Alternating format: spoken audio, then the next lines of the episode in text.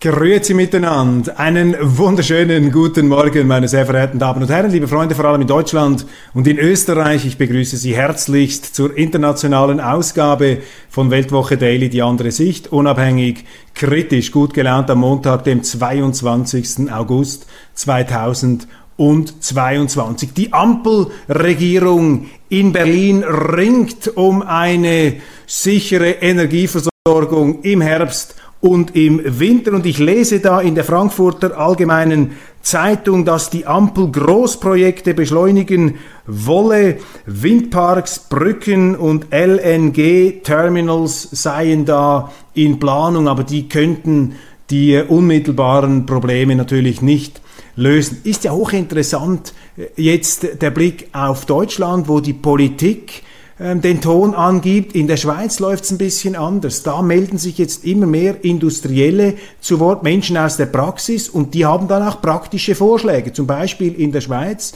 ist man jetzt dabei, die Luftreinhalteverordnung äh, möglicherweise außer Kraft zu setzen. Das würde es den Firmen erlauben, Ölkapazitäten zur Strombereitstellung wieder äh, in Betrieb zu nehmen oder länger in Betrieb zu nehmen. Der Bundesrat hat sich jetzt auch äh, dazu durchgerungen, entsprechende Ölkraftwerke ähm, zuzulassen. Also Sie sehen, unter dem Druck der Not kommen mögliche Lösungen zustande. Not macht erfinderisch.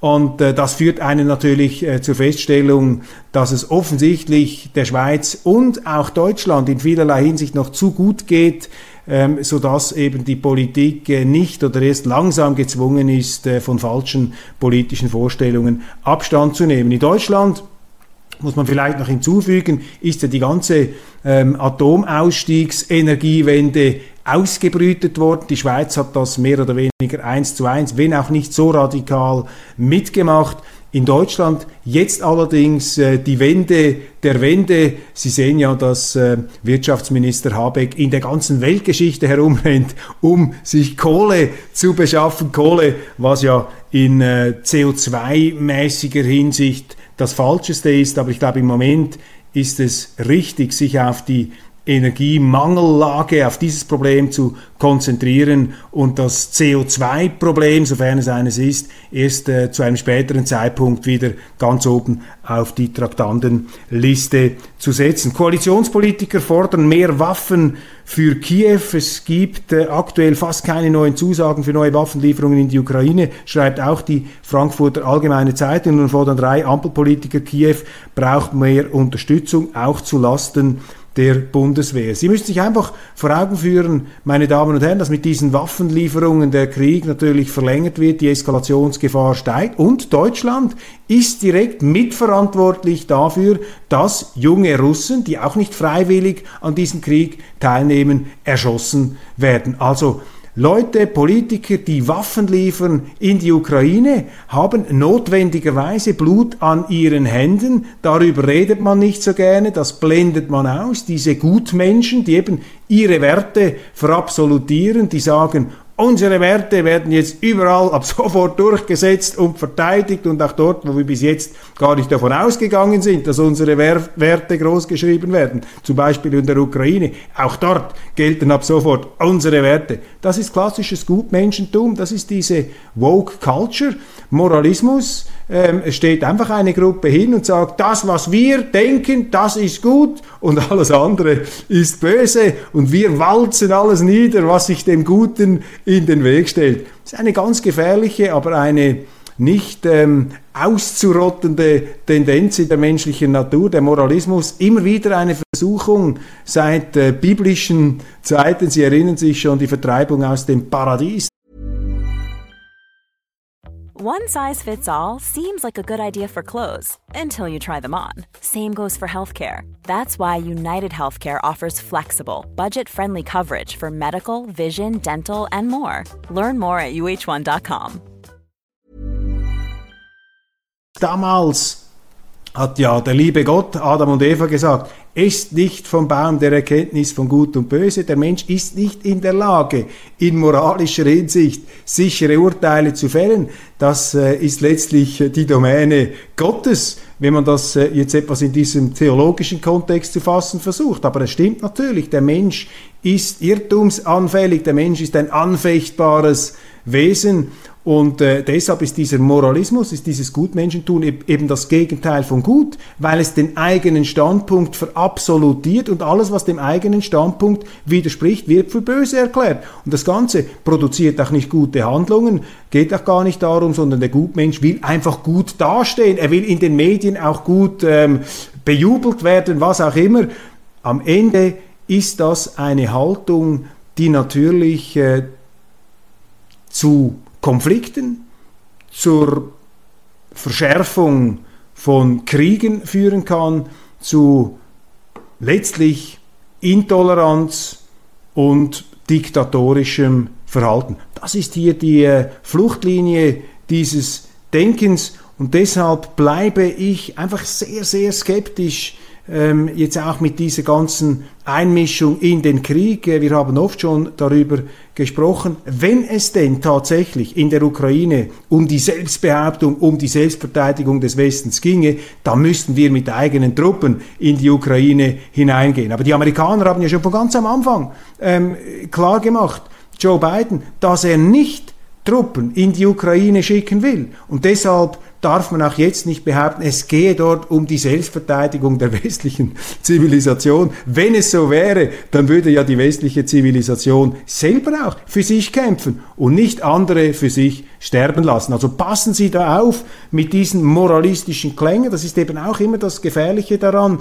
Diese Moralisten treten sehr selbstherrlich auf und sehr gebieterisch, sehr despotisch. Und jeder, der da es wagt, eine andere Meinung, eine andere Sicht zu bringen, der wird dann gleich mal weggewalzt, weggestampft, weggebrüllt und weggecancelt.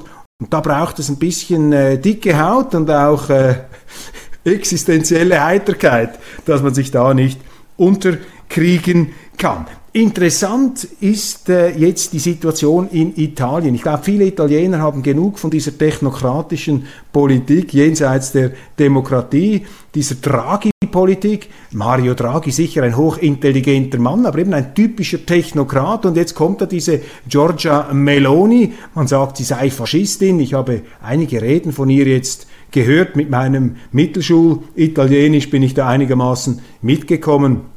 Also wenn das eine Faschistin ist, dann kann der Faschismus nicht so schlimm gewesen sein. Aber der Faschismus, der war eben schlimm. Und Frau Meloni ist keine Faschistin. Ich wüsste nicht, wo man sie als Faschistin einordnen könnte. Faschismus, das ist für mich äh, militanter Antikommunismus, das ist Antiliberalismus, das ist Autoritarismus, antidemokratisch, ein ständestaatliches Modell, überhaupt nicht zu vereinbaren mit einer marktwirtschaftlichen, freiheitlichen, rechtsstaatlichen Ordnung. Äh, in der deutschen Variante ist der Faschismus dann auch sehr rassistisch interpretiert worden und bis zum Exzess hochgesteigert. Also hier äh, sehen Sie einfach, dass die Linke mit extremen Begriffen versucht, äh, den politischen Gegner anzuschwärzen, in diesem Fall die Frau Meloni, die da als bodenständige ähm, Hausfrau und, und Mutter äh, in die Arena steigt,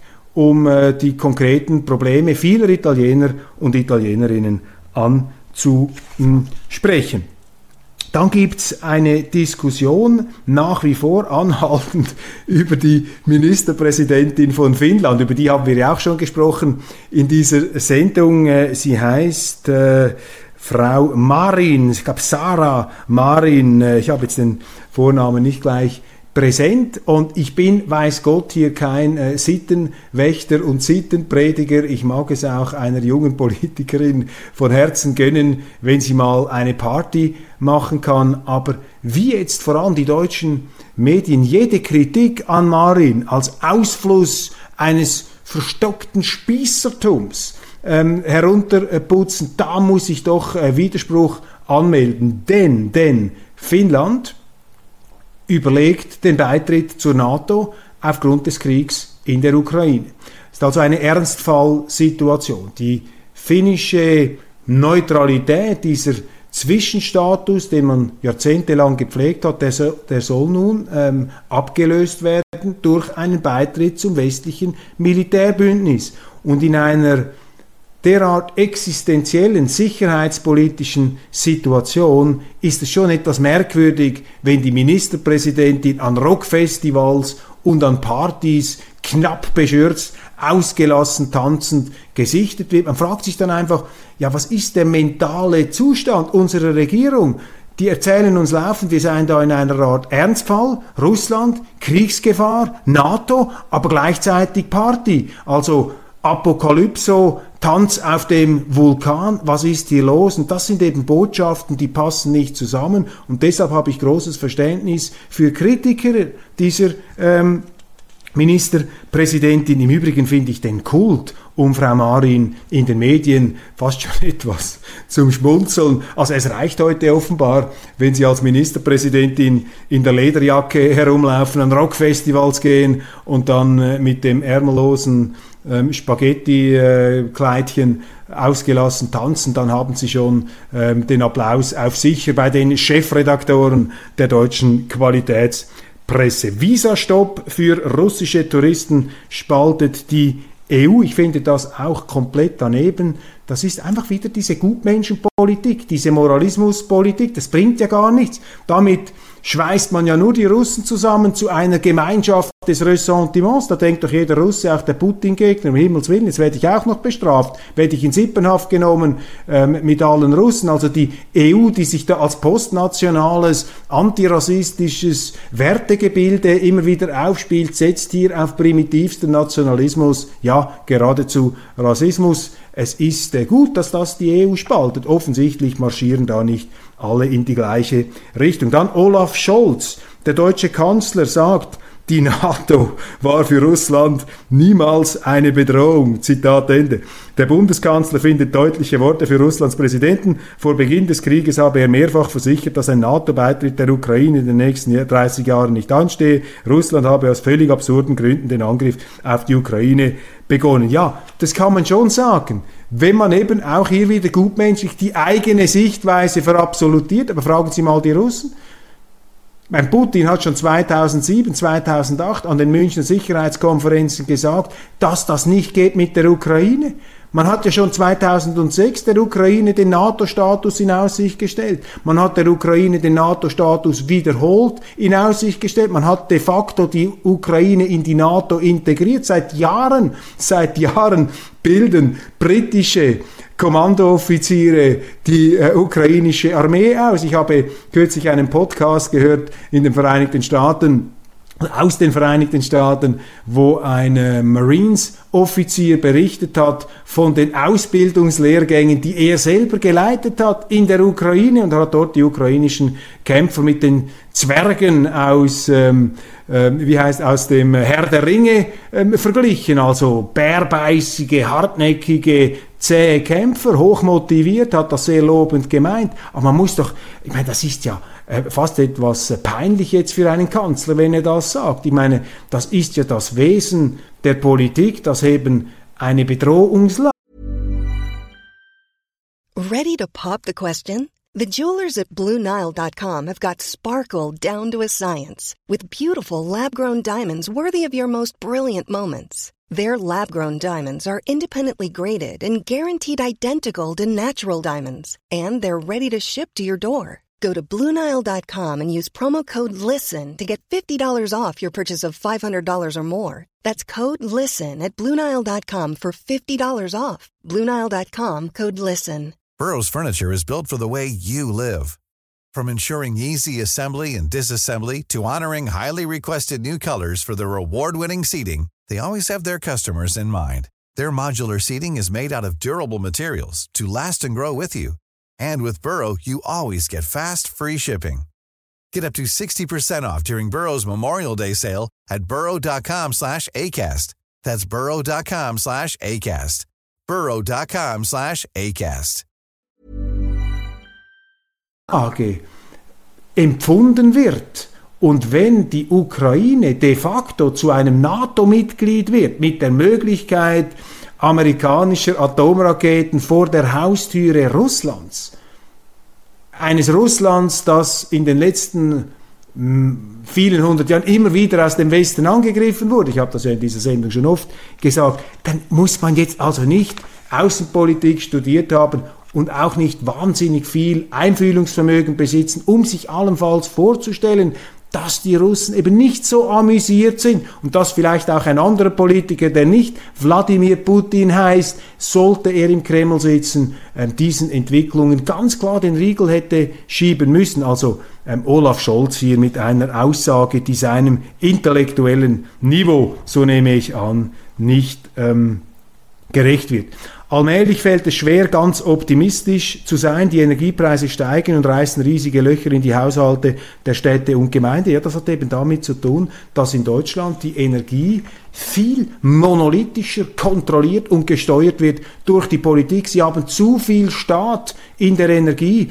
Wir haben in der Schweiz auch sehr viel Staat, aber in Deutschland haben sie noch viel mehr und darum haben sie noch viel höhere Preise und viel weniger Flexibilität. Und interessant ist auch, dass sich abgesehen von einigen löblichen Ausnahmen in Deutschland noch viel zu wenig industrielle eindringlich zu Wort melden mit praktischen Vorschlägen. Ich habe ja eingangs äh, schon auf einige hingewiesen. Man könnte zum Beispiel in Deutschland einen sofortigen Verkaufsstopp von Tesla, von Elektroautos machen und von Wärmepumpen, weil es doch völlig verrückt, wenn man jetzt die Elektromobilität forciert, ähm, doch der Strom an allen Ecken und enger, äh, Enden äh, mangelt. Habeck lehnt längere AKW-Laufzeiten zur Gaseinsparung ab. Also Habeck muss da auf der Rasierklinge seiner grünen Ideologie da etwas balancieren und schaukeln. Er hat ja eine Verlängerung der Laufzeit in Aussicht gestellt. Aber nun äh, sieht er sich natürlich unter Druck von seinen grün äh, ideologischen Kreisen, diese mögliche Laufzeitverlängerung schon wieder in die Zukunft gemessen abzukürzen.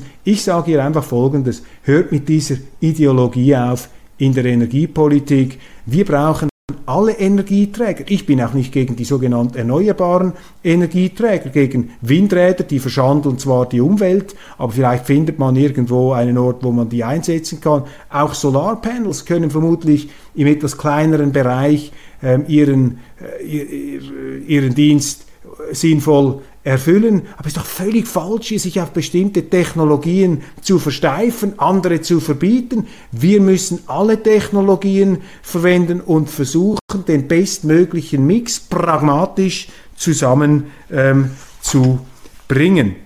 Machtvakuum, wie China die Nähe der Taliban sucht. Auch das eine Meldung ähm, des Wochenendes und der frühen Morgenstunden. Ja, das ist das Resultat jetzt dieser Konfrontationspolitik, dass eben all die Länder da in dieser äh, Zwischen, in der Zwischenwelt, die sogenannte dritte Welt und auch die äh, verschiedenen aus unserer Sicht Schurkenstaaten, die scharen sich jetzt hinter den Chinesen und hinter den Russen, weil der Westen gesagt hat, wir gehen jetzt hier auf volle Konfrontation, da geht es jetzt um unsere Werte, da müssen wir jetzt uns selbst behaupten, mit dem Resultat, dass der Westen feststellt, dass er ziemlich klein ist, also dass die äh, zu ihm gehörenden Länder gar nicht so viele sind. Es sind zwar sehr erfolgreiche und sehr reiche Länder, natürlich, das muss man sagen. Und äh, die Solidarität, wenn man so will, jetzt auch in diesem Krieg erstaunlich groß, wie man da zusammenhält. Aber das Resultat ist eben, und da muss man eben auch von dieser gutmenschlichen Gesinnungswarte, äh, von diesem Gesinnungsprotest heruntersteigen. Das Resultat ist eben, dass sich auf der anderen Seite dann eben auch eine Achse oder eine Welt ähm, zusammenschließt und dass wir da in dem Sinn ja all diese Länder jetzt auch in die äh, Hände von Politikern treiben wie Putin oder Xi Jinping, äh, die nicht unseren demokratischen Vorstellungen entsprechen. Also die Welt wird auch durch dieses westliche Handeln ein Stück weit undemokratischer. Und das ist auch unser Werk. Nicht nur, aber auch. Und deshalb das Plädoyer immer wieder, wir müssen hier zu einer Verständigungslösung kommen. Windräder müssen gar nicht nervtötend sein. Das ist die letzte Meldung in dieser äh, Sendung. Ähm, ja, fast etwas treuherzig hier ein Bericht aus der Welt. Windräder sind etwas fürchterliches. Ich bin letzte Woche durch Deutschland gefahren, Thüringer Wald, wunderschönes Gebiet.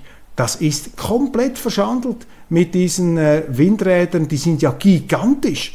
Und ähm, auch wenn ich jetzt äh, aus grundsätzlichen Überlegungen äh, auch bereit bin, mich auf Windenergie einzulassen. Also solche Feststellungen, solche Berichte, solche Beweihräucherungen finde ich hochgradig fragwürdig. Ich glaube, sehr viele Deutsche finden es schlimm, wie es auch viele Schweizer schlimm finden, wenn jetzt da unsere Wälder, unsere Berge verschandelt würden von diesen Windrädern. Wir haben ja noch weniger Wind als Deutschland. Deutschland hat vielleicht ein bisschen Wind, aber Deutschland hat vor allem eine schöne Landschaft, einen schönen Wald. Der Wald ist ja so etwas der mythische Urort der Deutschen und da sollte man nicht solche hässlichen Windräder hinstellen. Der frühere Chefredakteur des Spiegel hat mal von einer Verspargelung, von einer Verspargelung Deutschlands geredet. Das ist fast noch etwas schönfärberisch. Das ist gar keine Verspargelung. Das ist einfach eine Verschandelung Deutschlands. Da kann ich, da kann ich also nicht äh, mein Ja-Wort dazugeben. Meine Damen und Herren, das war's von Weltwoche Daily International. Ich freue mich, wenn Sie morgen wieder dabei sind. Am äh, Dienstag gibt es sicher wieder viele interessante Themen, die zu behandeln sind. Alles Gute und einen schönen Tag. Jetzt muss ich hier noch das äh, richtige ähm, Zeichen finden zum Abstellen. Jawohl, ich habe es gefunden. Alles Gute und Ihnen ähm, weiterhin äh, viel Zuversicht äh, in der etwas hektischen Gegenwart.